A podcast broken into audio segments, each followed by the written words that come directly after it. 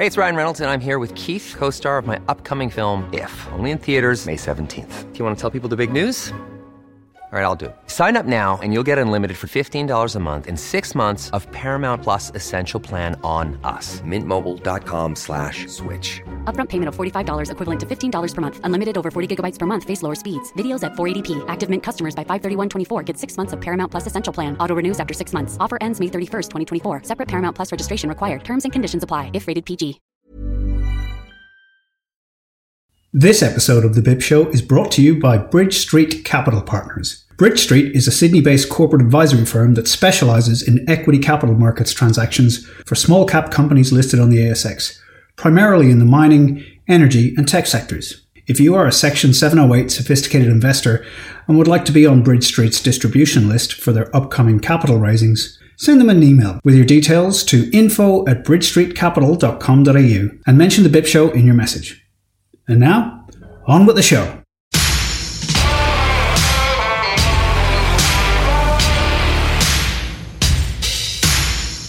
Hello, you're listening to The BIP Show. BIP is for business, investing, and policy. That's what we're here to talk about. Don't forget to hit subscribe, rate us wherever you get your podcasts.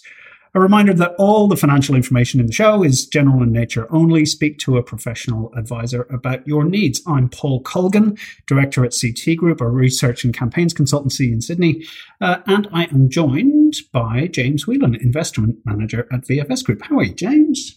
Uh, not so bad. How are you now, Paul?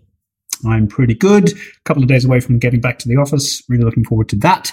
Uh, also on the line is Ken Veksler, head of Acumen Management, joining us from Amsterdam. G'day, Ken.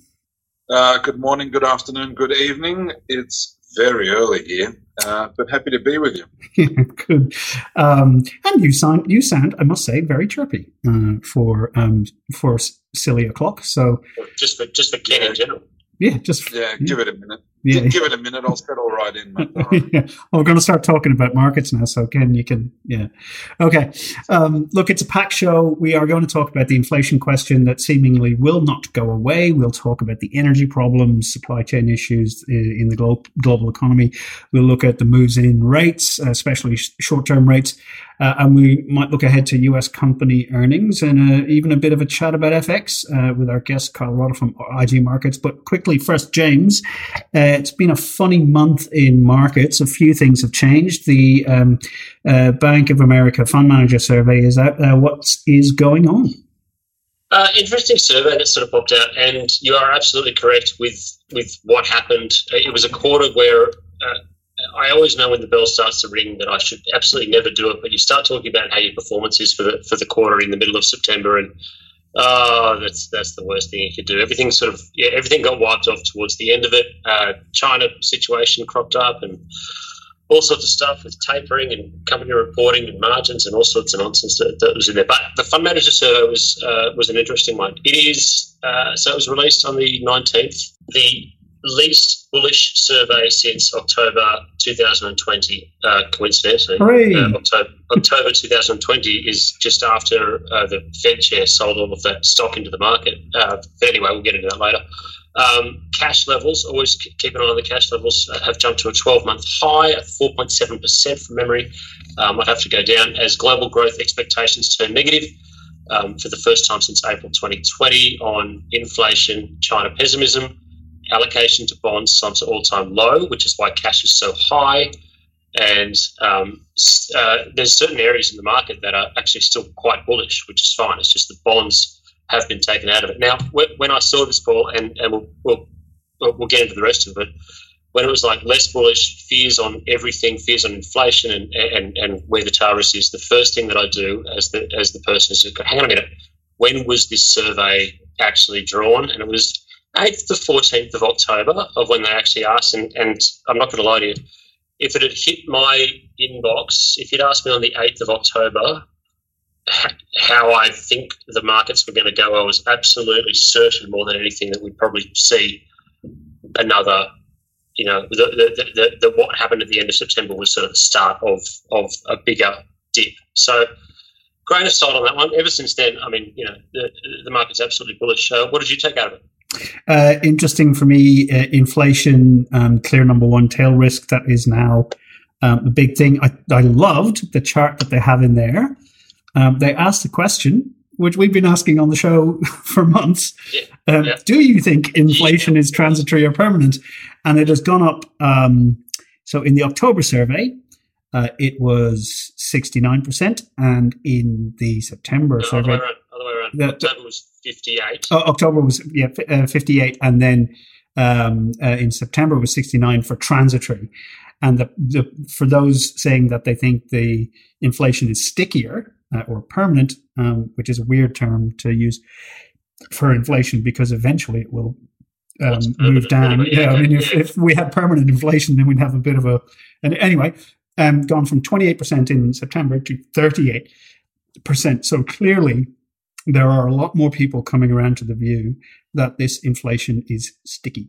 Um, Yes. So How about that? How uh, Ken, Yeah, um, I've stopped paying attention. Well, when I say that, I mean I like what, what Colgo's just described and what this fund manager survey sort of encapsulates for me is that ev- everything's just sort of behind the curve. Or by the time anyone catches up and realizes, right, the herd is doing this and whatever else, that's generally the time for a turn. And I mean, I, I think as you described it, James, in terms of the timing, and Colgo, as you've described it now in terms of the the survey respondents and the numbers going up from you know from moving from transitory to sticky as far as inflation, just sort of to me signals well this is probably the turn in that the question around transitory versus you know more sticky inflation always has been as we've discussed for months always has been how long is a piece of string? Over what time horizon do you gauge whether something is transitory or indeed sticky? Uh, no one had an answer to that and, and probably still don't which is fair enough but i'm sort of of the mind that that we're, we're in that time frame and we're coming towards the end of that time frame and to my mind yeah i think we are genuinely transitory. I mean the, the numbers again you know define it depends how you define inflation but you're defining rates of growth or decline versus actual level right? So to my mind i think that rate is starting to diminish therefore transitory right? And as Mhm. far as uh, as far as how many people are holding cash versus stocks versus bonds versus again, James, you're bang on. Like look when look when the data or the survey period uh, covered, and and look where we are now. Yeah. So, in a nutshell, uh, maybe semi-retirement sort of has its perks, but I've found that I've, I've somehow just cut out all the noise. Like it's not that I don't care, but I found for me just a couple of holy grail charts, and I look at those charts, and, and I'm not a technical analyst by any stretch, but honestly, it, it just the, the way I see it is be aware of what the prevailing narrative is, dismiss it, but be aware of what it is, Yep. and just be aware of how loud the noise around it at any point in time is. The louder, louder it is, the more people are going to sort of you know have something to lean back on and try and continue in the more, whatever momentum they're in. The the quieter it is, well, we're probably going to be in a sideways market waiting for the next thing. That's it, and and then just revert to the chart and see what you think. That's right. Yeah, well, well, yeah. It's it's James. It's like your theory of a thing, right? So when is when does a thing become a thing? And effectively, it's just another way. Well, another way of saying that things are priced in. So once enough people think it's an issue, um, that all gets put into the price Yeah. where you are. Well, and when it's on when it's on CNBC. Yeah, yeah. And the things that are going to bring bring markets on are undone are the ones that nobody is talking about. FX and cross asset at the moment uh, are just it, it's an interest. It's actually for me personally, it's quite interesting. And I'll, well, as I said, we'll get into it when we have a chat to Kyle. But um, I- everything. Yeah. Go I on. We'll, we'll, we'll get him on. I think. I, I, I, would, I wouldn't mind. I wouldn't mind hearing about the FX as a certain slot there, Ken. That's all right. But the um, when it comes to the top three sectors, following around, that tech has fallen out of um, max conviction um, for it. Energy is moving into rising optimism, and banks is absolutely uh, front row center in uh, rising optimism. So the, the three I'm long. I'm long banks. I'm long energy, and, and they are moving into it. Which in this environment, that uh, I think that yeah, that you do need to be, and that can that, that relates to what you're saying, which is like for everything that's going on, cut out, cut out all the noise, own energy because of what's going on, and, and own banks because rates are going up. Apart from that, everything else is really just sort of chatter.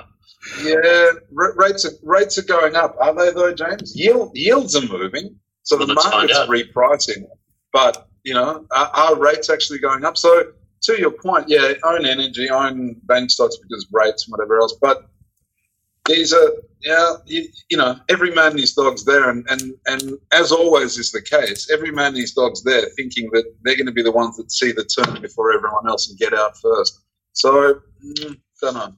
Look, as has been well telegraphed, uh, our guest this week is a long-term friend of the show, a super bright analyst uh, who helps an awful lot of people uh, understand the macro environment on a day-to-day basis in his role as analyst at IG Markets Australia.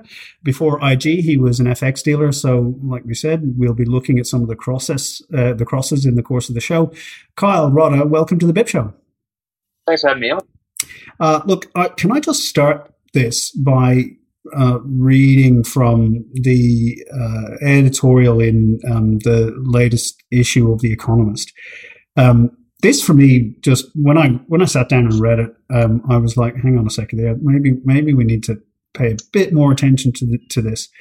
Um, the it's the energy shock. I thought I thought it was interesting that they characterized it as the first big scare of the green era reveals grave problems with the transition to clean energy.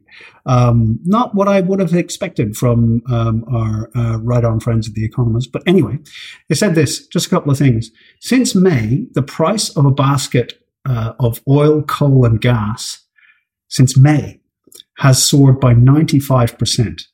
Britain, the host of the COP26 uh, summit, has turned its coal fired power stations back on American petrol prices have hit $3 a gallon.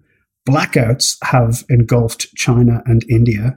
And Vladimir Putin has just reminded Europe that its supply of fuel relies on Russian goodwill. So the panic is a reminder that modern life needs abundant energy. Without it, bills become unaffordable, homes freeze, and businesses stall.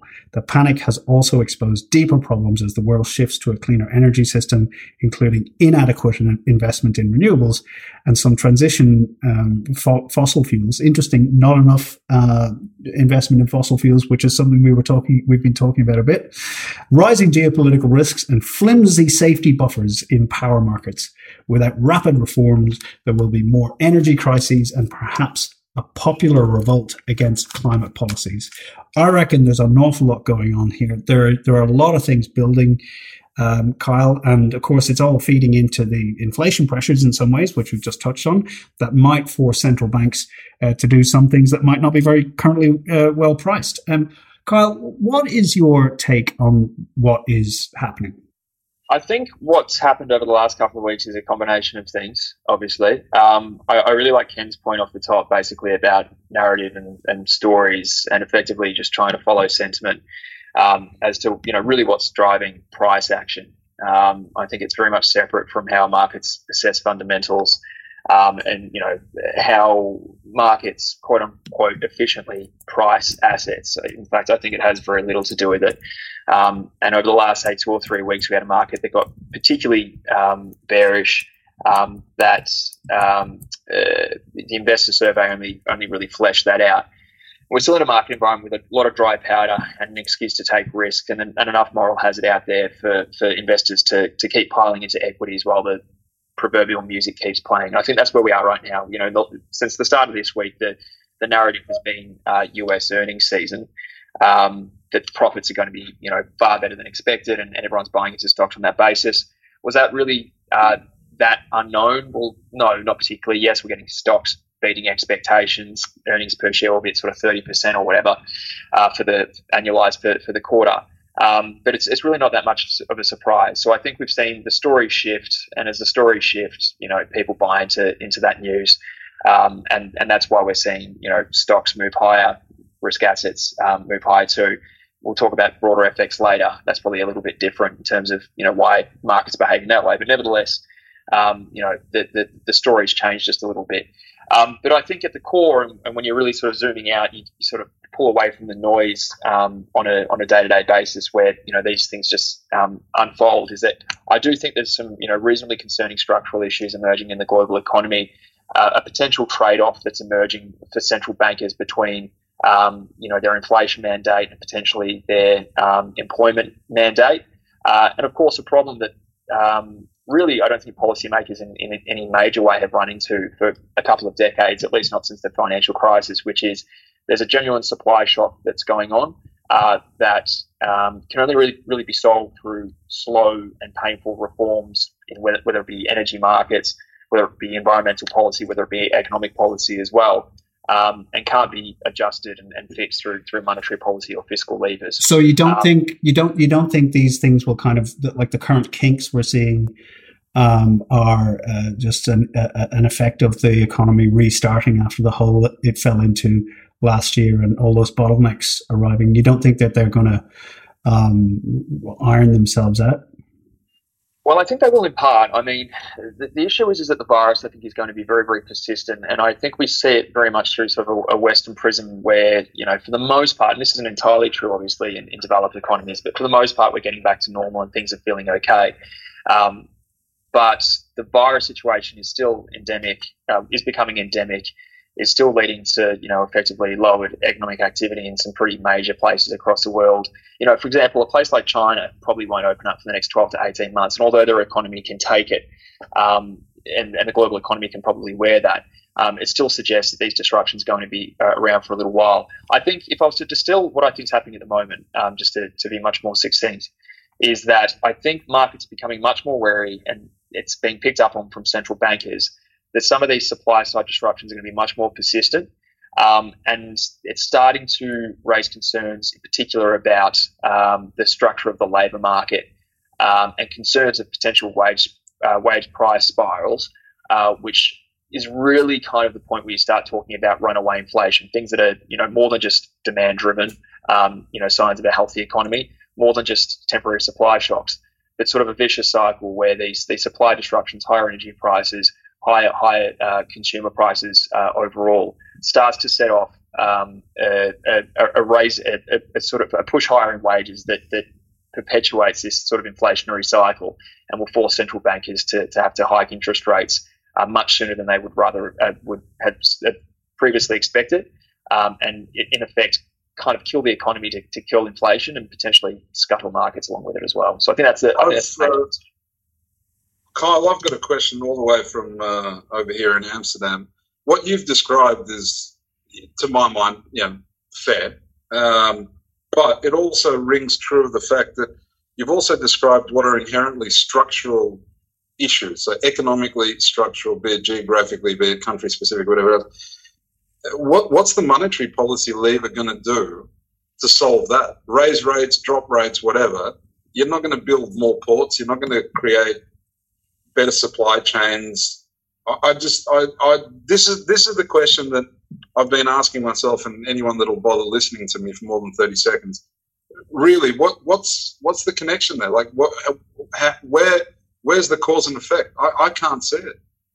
I, think it comes back to wage growth personally, um, and this this is where I think that the stagflation argument becomes interesting because for me, I and I still remain for the most part that we're not going to see you know runaway inflation that um, you know mirrors the 1970s in the United States or, or in, in developed economies um, that you know requires some kind of Volcker moment somewhere down the line to to absolutely decimate um, say the U.S. economy or the global economy to to bring things back into something of a an equilibrium, but I guess to, to spell out the, the kind of story as I see it right now is, and it's probably a bit that I haven't added into it yet, is that there's these structural issues that are that are driving inflation higher the the reason why um, central bankers have been reasonably comfortable with um, letting inflation run a little bit hot was one they thought obviously they've got this new uh, average inflation targeting regime which which supposedly allows them to do so and you know catches up for years of missing that inflation target.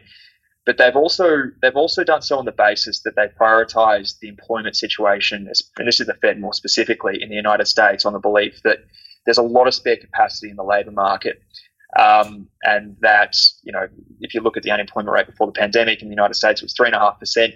You know, they could afford to really drive the economy hot on the belief that these supply side concerns would dissipate soon enough um, and that you wouldn't start to see upward pressure in wages because there was so much spare, so much labor sitting on the sidelines, re- ready to come in. That you know won't see wages rise. We won't see that sort of spiral of you know wage and prices. I think what's shifted in the last couple of months is that policymakers and the markets are becoming much more aware that potentially there's some structural changes. We, you know, there's call this great resignation or, or whatever, or whatever it is. Yeah, uh, the, the quit, the quit demic. Yeah. Yeah, exactly. Which means that maybe, maybe the um, U.S. labor market is much closer to full employment than we previously thought, and that's why wages are starting to rise. And there's a concern that the economy is starting to run too hot. And if you go back to the 1970 situation, you go through all the, the reasons why you know we had had the, the wage price spiral then. But Labor Labor was much more powerful in the mix politically uh, back then. Labor versus capital or whatever whatever have you, um, and they were able to demand higher wages just by virtue of the political structures. If it happens to be that the labour market is much tighter now in the United States uh, than uh, policymakers are estimating, um, this is where you can start to see wage price spirals and runaway inflation. And I think it's at that point that the Fed would have to get coaxed in to try and basically cool off an overheating economy, and that would be very, very detrimental if it happened too quickly. So, so that sounds that um, you know essentially the non-accelerated um, inflation rate of unemployment or NAIRU has yeah. probably moved up because three or four years ago we would have thought that that it, well it seemed to be. Uh, remember when we hit almost the, the unemployment in these states was in threes, and they they started to get tiny little green shoots, right? Um, but now the unemployment rate is still high, um, and we're seeing the uh, wages data picking up significantly. So, what do you think is going on there? Um, like, first of all, do you think that's the case, and and what do you think is going on? Well, I mean, in short, I, I, I don't know, um, and that's that's what I think. that's okay. Is, yeah, no, uh, but that's why I think there's this risk being priced into the market, this uncertainty being priced in the market. And I think that's why we're starting to see the short end of the curve starting to sell off, is because there's that greater risk that um, the, again, neutral rate of unemployment effectively um, is much higher than before the pandemic. Um, and I think there's really two ways we can go about it. That again, this is just a shock to the to the U.S. economy, for example. Um, that that kind of you know army, um, you know reserve army of labour or, or, whatever you want to call it. Um, I'm calling upon my bachelor of arts there um, as a, a, bit of a reference to Marx there. Um, that uh, that may sweep in and, and, keep wages low eventually, or there is a, a, genuine structural shift that's occurred in the economy, this great resignation or whatever have you, since the start of the pandemic, um, and it means that the labour market is, is much tighter uh, than, than we thought, and that labour has a much higher bargaining power when it comes to comes to wages. Um, it's really concerning, I think, from that perspective. It's, it's a good thing, but concerning from, from a stability perspective, price stability perspective, that we still have JOLTS data showing that there's more more jobs out there than there are workers willing to, to take them. Is it just because women are, you know, staying home looking after their, their kids? And overwhelmingly, I know that's a, obviously sexist trope, but overwhelmingly, um, it, you know, that has been the dynamic since the start of the pandemic. Um, you know, will the retirees come back on, um, you know, come back into the workforce when, you know, that um, their, their, investments start to drop again? You know, will people, when the wealth effect starts to wear off, um, realize that they can't rely on their asset assets, you know, their house going up in 25% in value and 50% of their share, their share portfolio going up 50% every year to come back into the labour market because they need an income rather than just relying on their wealth. Are all these things cyclical, um, just related to the shock, or are they a structural shift? And no one knows that. And I think that's why that risk is getting priced into the market. We're seeing that uncertainty arise at the front end of the, of the yield curve. Yeah. What um, if? No, you go, Paul. Oh, I, well, I just wanted to point out that um, uh, you know I don't know is always uh, is is sometimes the smartest answer uh, to a question. Yes, refreshing. Well, and if you play that tape to the end, because I'm very much in, in, in, the camp to say that we're actually in a in a, in a this weird, beautiful place where where that labour force is saying no, we, we are not going to go back to what that was, and we need more for, to get us back in. And if we play the tape to the end, and, and on the spot here, Kyle, like what, what what happens if if you have an entire labour force in the largest economy in the world, and even here in, Australia also. What, I mean, what the like? Where does who pays for that? Where does it come out of? I mean, the, the answer theoretically is fairly easy about who pays for it, but what happens if you play the tape to the end? After Kyle's done, I'll answer that. Uh, yeah, okay. well, it, it, the, the, balance shifts way back from capital to, to workers, I suppose, um, to, to use that kind of dichotomy. Um, and it comes out of profits and it comes out of, of companies. And the, I, I, don't think the system's set up to see a, a, a labour market with wage growth that's, you know, three and a half, four plus percent consistently in the United States because the inflation pressures would be too strong with asset prices the way that they are valued. Um, interest rates moving higher on that basis uh, would be very, very precarious. So, I mean, again, I, my crystal ball is a little bit, a little bit foggy on that one. But um, I, I, think if we continue to see that dynamic arise, it means some pretty major changes in the structure of the economy. And you know, considering we're talking about financial markets here, the way asset prices are valued because of what would probably end up being higher higher discount rates at the very least uh, would make for a reasonably volatile and stressful environment for, for, for assets to, to operate in, at least in the short term. And it would come down to whether the Fed is willing to, to tolerate that and the trade offs that they face, I think. And Ken? Yeah, no, I was, I was just going to say, and basically, uh, Kyle is correct. Financial markets and the economy, two entirely different things to to play out your scenario, James, uh, if this were to happen from a from an economy layman man in the street point of view, the world would shit itself, quite quite frankly, because the the disincentive eventually not to go back to work or to keep asking, or the incentive to keep asking for higher wages, would meet the cold hard reality of you can't afford a loaf of bread because no one's making them because the prices are too high, etc., etc. So do you want to starve or do you want to hold out for what you think you're worth? That's that's that's the in my mind the, the end of that tape in inverted commas on the economic standpoint. And then from from the market standpoint, Kyle's right. If you if you raise rates, discount rate, market shits itself. So you're facing a fairly fairly shit situation. I'm, I'm not going to hark back to 1929 because they're entirely different things, but you know it, it, it doesn't look great. So I, I don't think we get there, man. I mean, I, I think, you know, somewhere somebody swallows a bitter pill, and, and as per the usual case, it's the man in the street eventually. That bitter pill may just simply be slightly less bitter than it was, say, two years ago. But net, net, I don't think things are going to dramatically change. Right? I think there will be an equilibrium both in the real world and in markets, markets probably sooner, that gets around and gets dealt to. So it'll, it. will it, find its way. And, and Paul, just uh, and I'm going to throw to you in a second that I, in the same way that we've seen a, a supply chain slow down, we've seen a which has caused inflation pops. I think that we've got sort of in the in the midst of a labour force slowdown. Like it's not it's not moving like water; it's moving like cement uh, that just needs to be flattened out. That, that, that's sort of my take on it.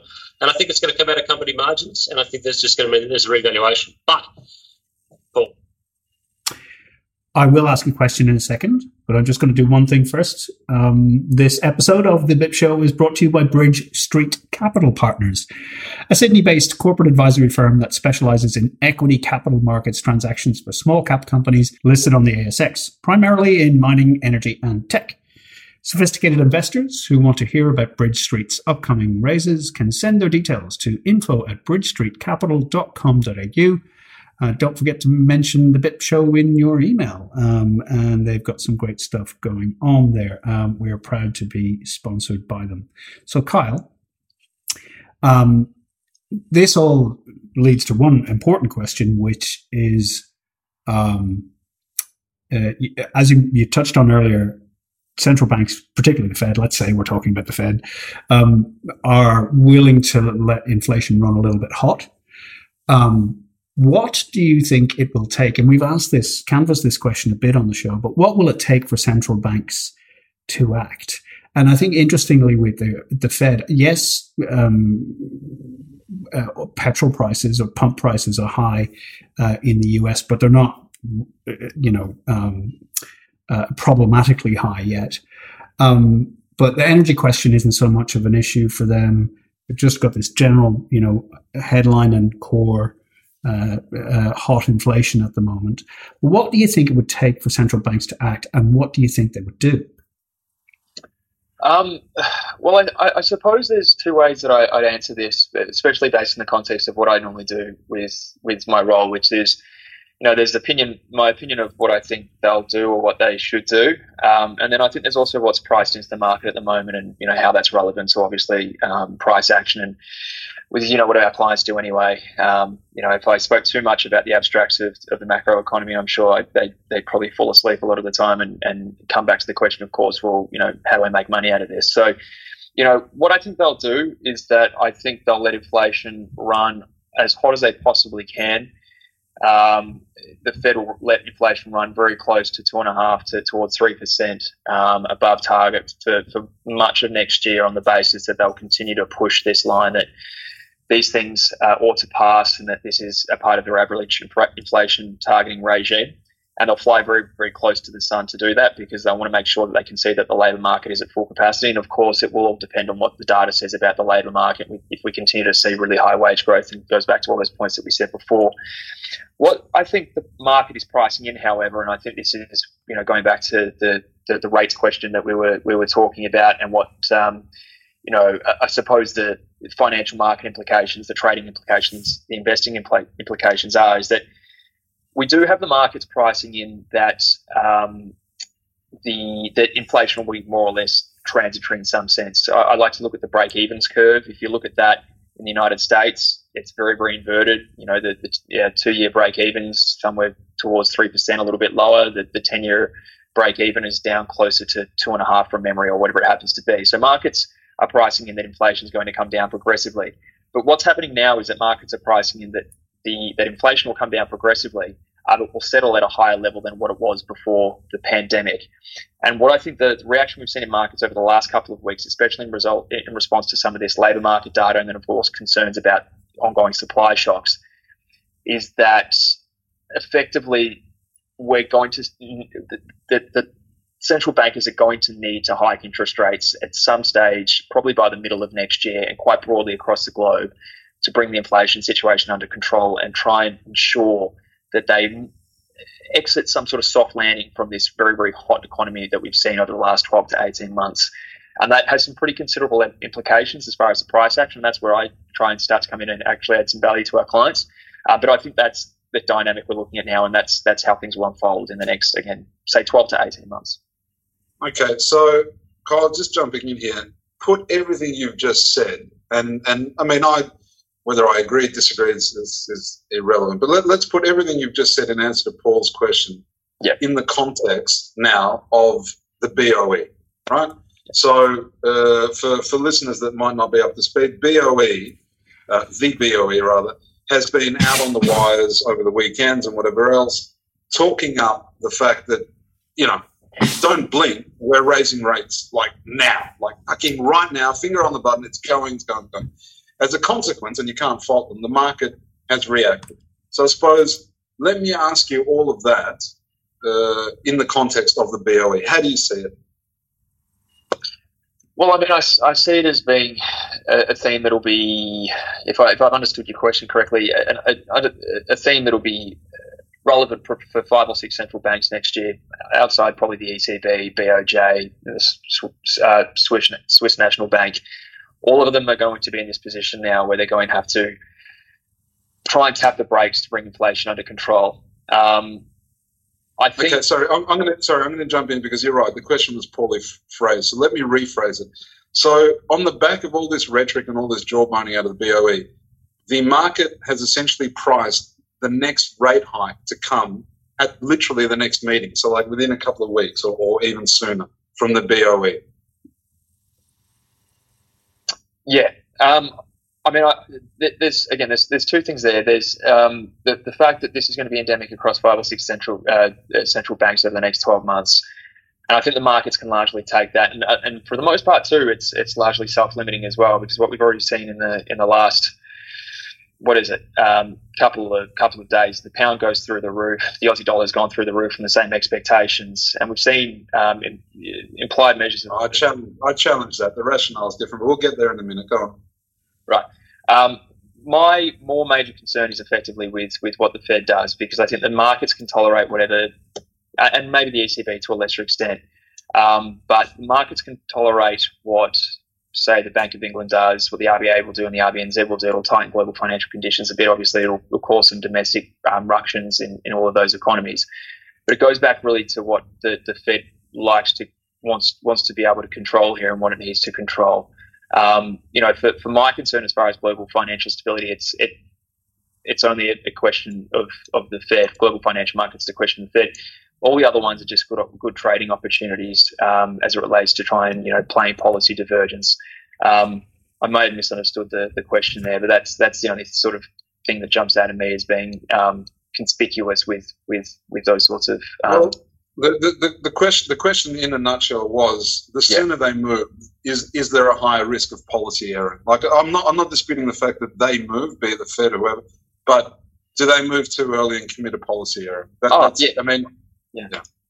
No, apologies. Yeah, no, absolutely. But I, I, and I think that's why we're starting to see the pickup in volatility. And I think this is the, the realization across global markets is that it's probably going to get to a point where um, central bankers, and again, like I said, it's, it's mostly the Fed that everyone's concerned about. I, you know, we all, we all know that. Um, but wherever you look, um, the concern is now is that because this is con- caused largely by a, a, a supply side disruption, um, and it's not the good kind of inflation that you like to see when the economy is sort of humming along, that the um, the central bankers are, are caught in sort of a catch twenty two, where they'll either have to pick their inflation mandate and try and um, achieve their inflation mandate, or uh, sacrifice that, with the exception of you know like the RBNZ, you know the Kiwi economy is running pretty strong, um, but they'll have to sacrifice the labour market and growth going forward in order to rein all of this in.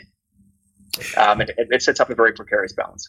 So um, there, there has been, um, a, a, in a bit of anticipation for this, there has been a big bond uh, sell off uh, at the front end of the curve. You mentioned inflation break evens, um, but uh, you know when you look at government bonds, I think uh, this is just from memory now, but um, Aussie five years at one point in one day dusted like 20 bips worth of yield um, uh, in, in, in a single day, which is a lot for um, you know in this market.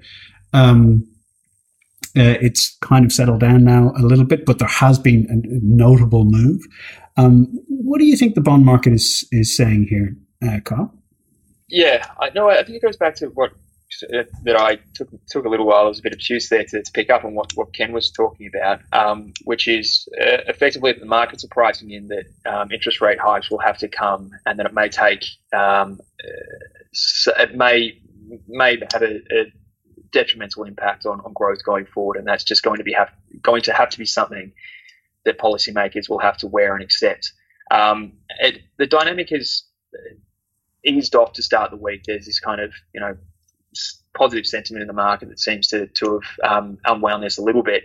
But one thing that I've been following fairly closely is just the you know the two ten spread across global markets. You know mostly obviously on, on US Treasuries, but locally here too um, and you know in your in your bonds and whatever as well, which are less relevant. But what we've seen is a little bit of a flattening of the yield curve, and what it says to me is that the, the markets are pricing in again that the that central bankers will have to be more aggressive into trying containing these things.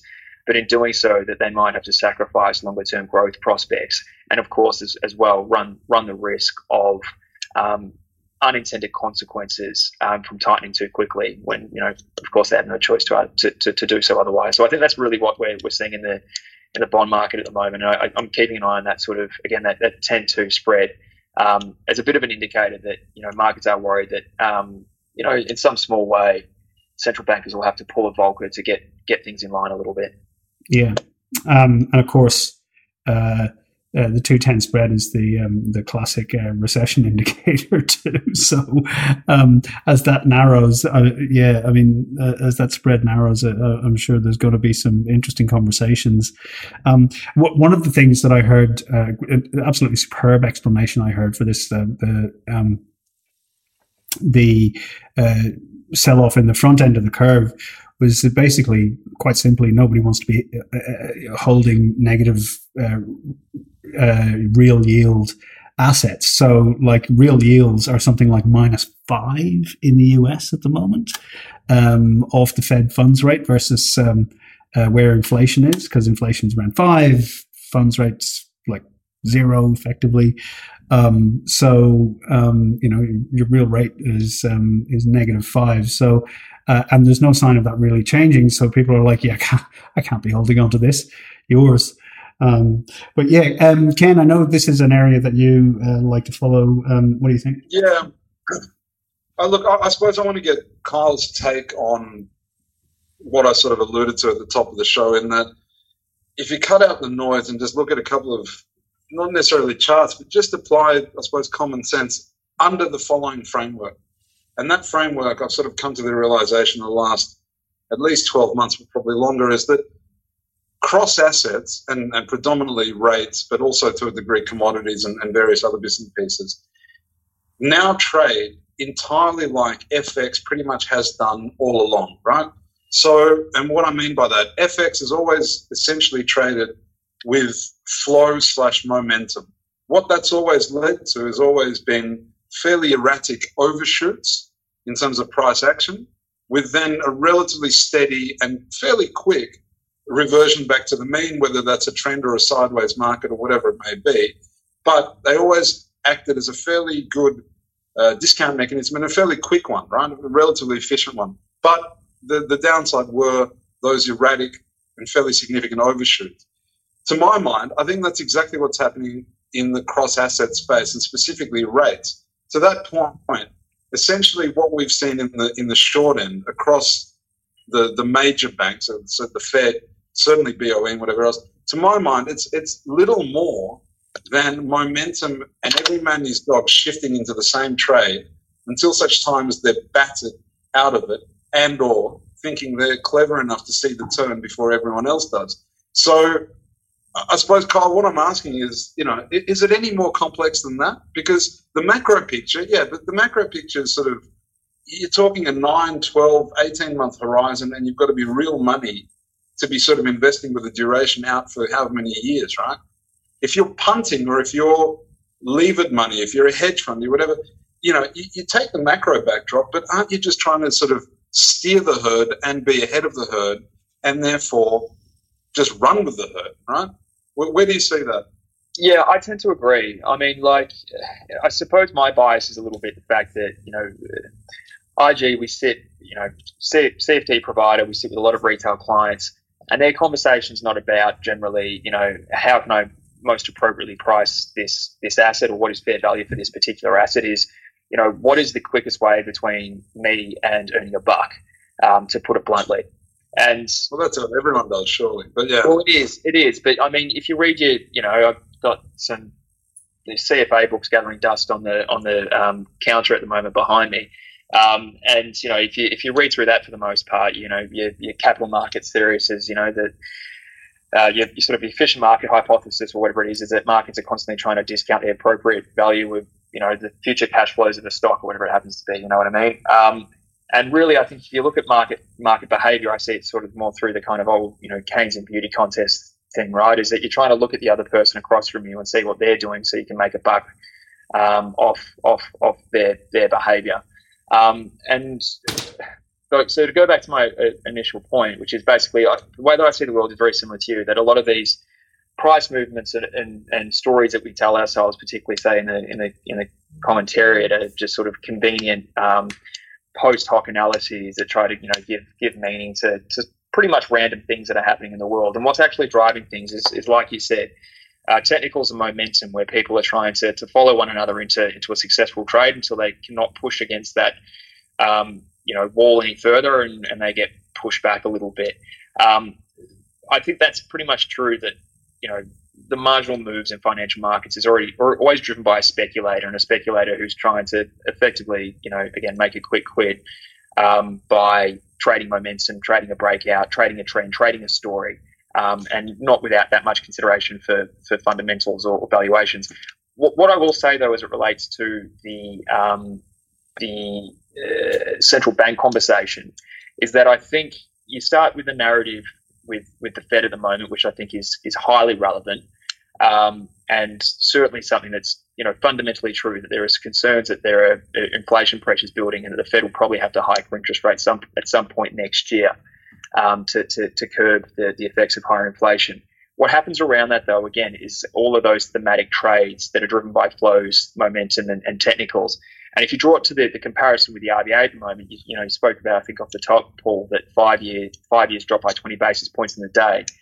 You know, are you telling me that the, that the RBA is really going to hike interest rates twice next year with a labour market that it is now in Australia? And, you know, if you look at break-evens curves and apply measures of inflation, um, you know, no one's really pricing any more than 2.5% inflation in, the, in Australia uh, for the next you know, 10 years or whatever it happens to be. So we're, we're really in the position where the RBA is going to have to slam on the brakes. No.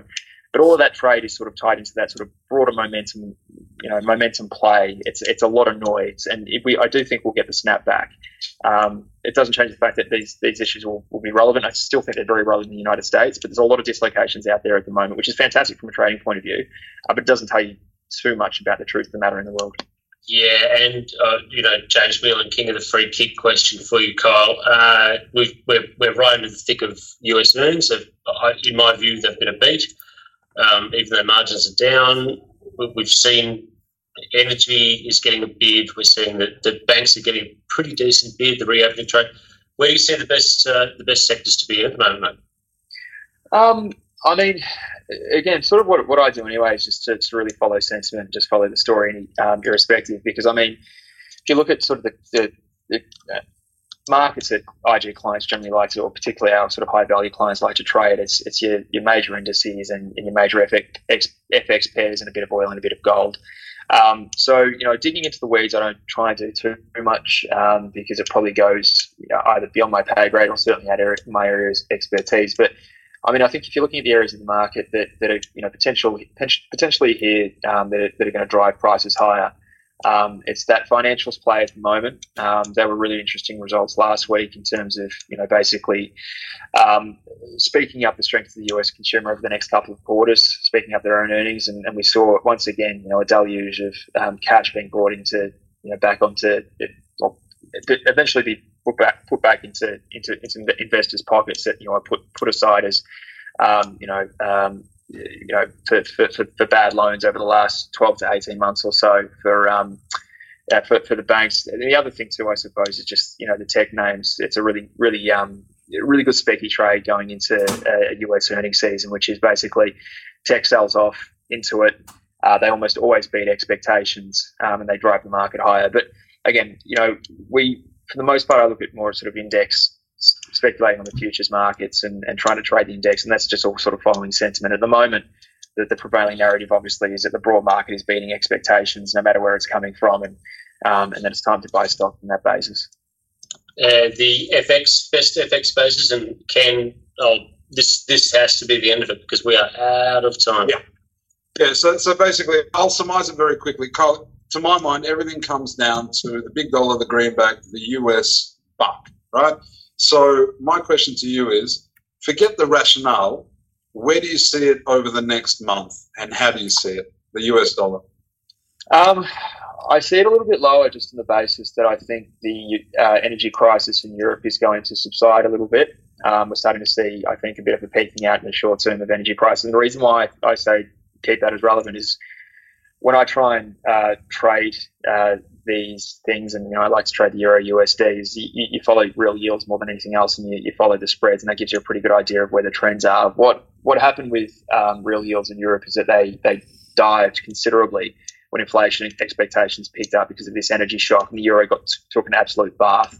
So we, we've sort of seen this kind of spin around in commodity currencies over the last couple of weeks, which was largely due to positioning and the fact that commodity prices are going up. But the US dollar held up reasonably strongly d- despite that. Um, I think the euro is starting to turn around and it'll, it'll push the US dollar lower for a little while, and we'll see a bit of broad-based weakness in the in the dollar. I think we'll start to see a little bit of stability in yields too because of uh, the energy crisis subsiding um, as well. Um, so again, there'll be that kind of playing to risk, playing to the euro.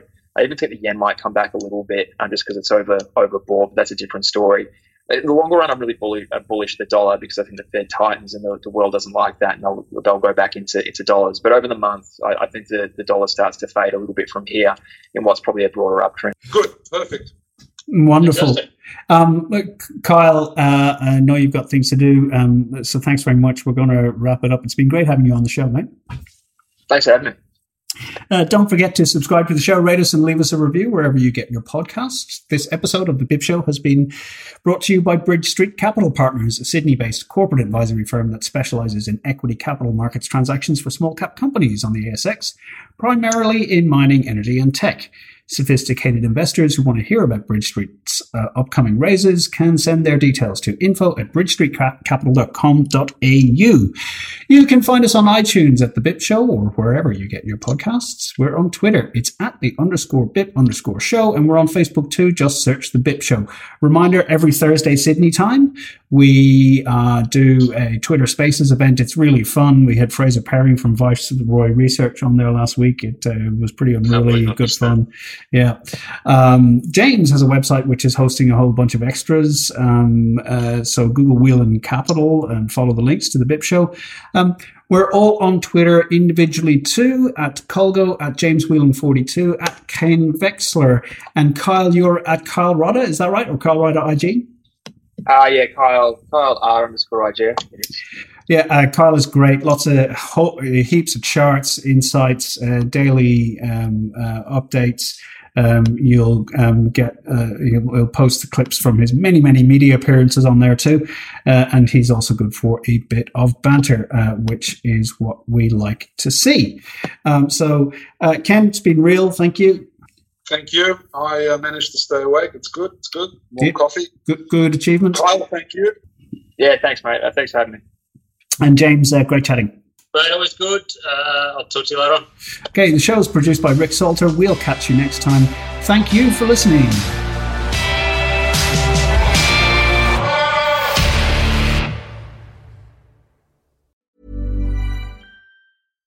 Mom deserves the best, and there's no better place to shop for Mother's Day than Whole Foods Market. They're your destination for unbeatable savings, from premium gifts to show-stopping flowers and irresistible desserts. Start by saving 33% with Prime on all body care and candles. Then get a 15-stem bunch of tulips for just $9.99 each with Prime. Round out Mom's menu with festive rosé, irresistible berry chantilly cake, and more special treats. Come celebrate Mother's Day at Whole Foods Market.